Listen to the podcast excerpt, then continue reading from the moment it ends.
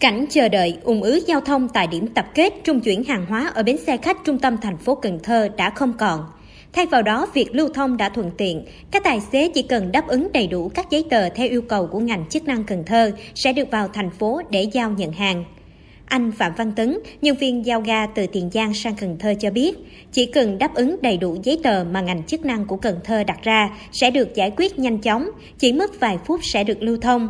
Điều mà tài xế vui mừng là không còn cảnh ung ứ chờ đợi trong mệt mỏi để đổi tài sang xe như những ngày trước. Việc giải quyết nhanh chóng đã giúp lưu thông hàng hóa thuận tiện, nhất là các mặt hàng thiết yếu để phục vụ nhu cầu của người dân. Tôi ngày nào cũng qua nhưng mà 3 ngày là từ ngày 23 đến 26 là tụi tôi là không vô được Cần Thơ. Bắt đầu từ trưa ngày hôm qua là mấy à, anh hội họp bên đây Cần Thơ đã, đã cho là bên ngành ga tôi được giao nhận Cần Thơ, vô Cần Thơ. Nhưng mà phải có giấy tờ đâu đó đàng hoàng thì mấy anh cho vô. Không có đổi tài xế không gì hết chỉ cần giấy tờ đầy đủ là mấy anh lại giải quyết chưa đầy 5 phút đã xong. Bên mặt hàng ga tôi á nếu mà sang hàng đổi tài rất là khó khăn. Tại vì à, là cái tôi tôi vận chuyển á, là phải có là chuyên môn. Mà những anh em khác á, không có chuyên môn á, thì không thể nào làm được. À, dễ xảy ra tai nạn. Tuy nhiên, không phải tài xế nào cũng kịp thời biết được những điều chỉnh này. Tài xế Thái Như Thuận chở hàng thực phẩm từ thành phố Hồ Chí Minh xuống Cần Thơ để giao hàng. Tuy nhiên, qua kiểm tra thì thiếu giấy của Sở Công Thương nên đành phải chờ. Tài xế Thuận nêu ví dụ của bản thân khi chưa đăng ký trước với ngành chức năng Cần Thơ nên phải chờ đợi từ tối hôm qua đến gần trưa vẫn chưa được vào thành phố để giao hàng cho đối tác. Xe mà có luồng xanh là được đi đồng bằng sông Cửu Long, nhưng mà tới Cần Thơ này không có giấy sở công thương là không vô. Tụi em đi giao tùy theo mặt hàng thôi. Cái thiết yếu như là mì gói nè hay là cái này cái kia đâu thì tụi em đi giao siêu thị thì xuống thì tụi em có đưa được có đơn chứng từ. Tụi em từ Sài Gòn đến nay nằm từ đêm hôm qua tới giờ nhà xe có đăng ký rồi chỉ chờ cái kết quả chứ.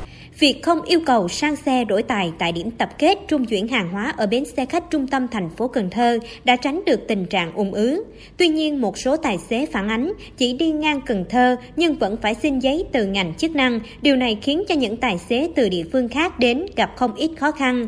Tài xế Phạm Thanh Hiền lái xe chở rau củ quả sang Cần Thơ thì chưa biết đăng ký với ai, theo hình thức nào nên phải chờ phía công ty chủ quản đăng ký xong mới được lưu thông. Rau củ quả qua giao cho anh em ờ, công ty không gại không có đồ ăn đồ uống kìa. Lý do không rồi giấy sở công thương gì đó ai biết ở đâu à. Giờ phải chạy về, chạy về chở anh báo báo công ty, công ty làm giấy tờ đem xe về, công ty nó coi giấy tờ xe chứ đâu có ai ra lấy giấy tờ đâu. Đi ra thì đi ra cũng không được, bữa nay không kêu đổi tài xế.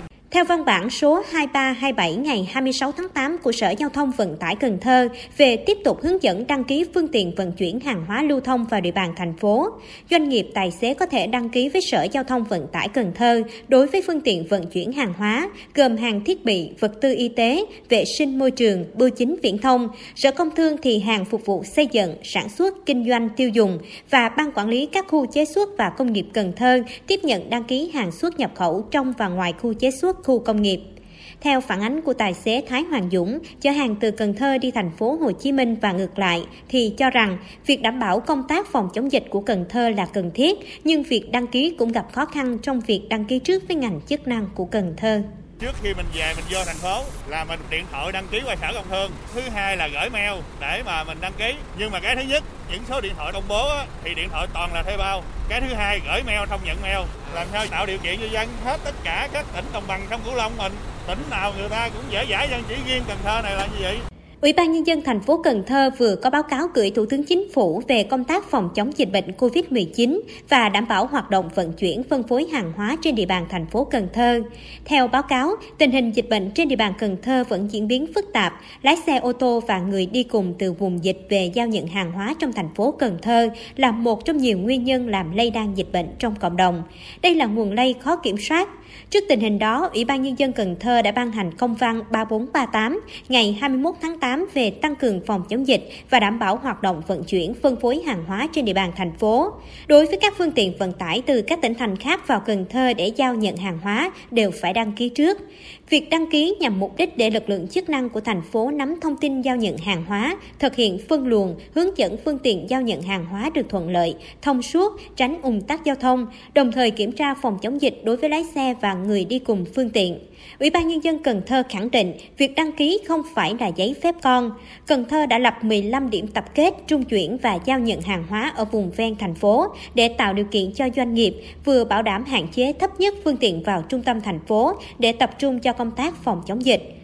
Ủy ban Nhân dân Cần Thơ cũng kiến nghị sẽ tổ chức phân luồng điều tiết giao thông, rút ngắn thời gian thực hiện, tạo điều kiện thuận lợi trong việc lưu thông vận chuyển, thúc đẩy tiêu thụ hàng hóa, không gây ủng tắc giao thông và tăng cường hơn nữa cho công tác phòng chống dịch bệnh COVID-19.